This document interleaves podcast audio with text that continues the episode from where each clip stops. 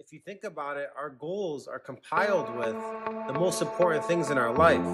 It's typically personal goals, business goals, relationship goals, family goals, health goals, passion, etc. And these are the most important things in our life. So I say, show me your goals, I'll show you your life. What are your business goals? What are your personal goals? What are your health goals? What are your relationship goals? What are your family goals? What are your travel goals? What are your financial goals? This explains to me what you're aiming for in life. So the reason why I say that to you, I don't care what month it is of the year. You don't have to only make goals January 1st. I say this to you because you could revamp your goals right now.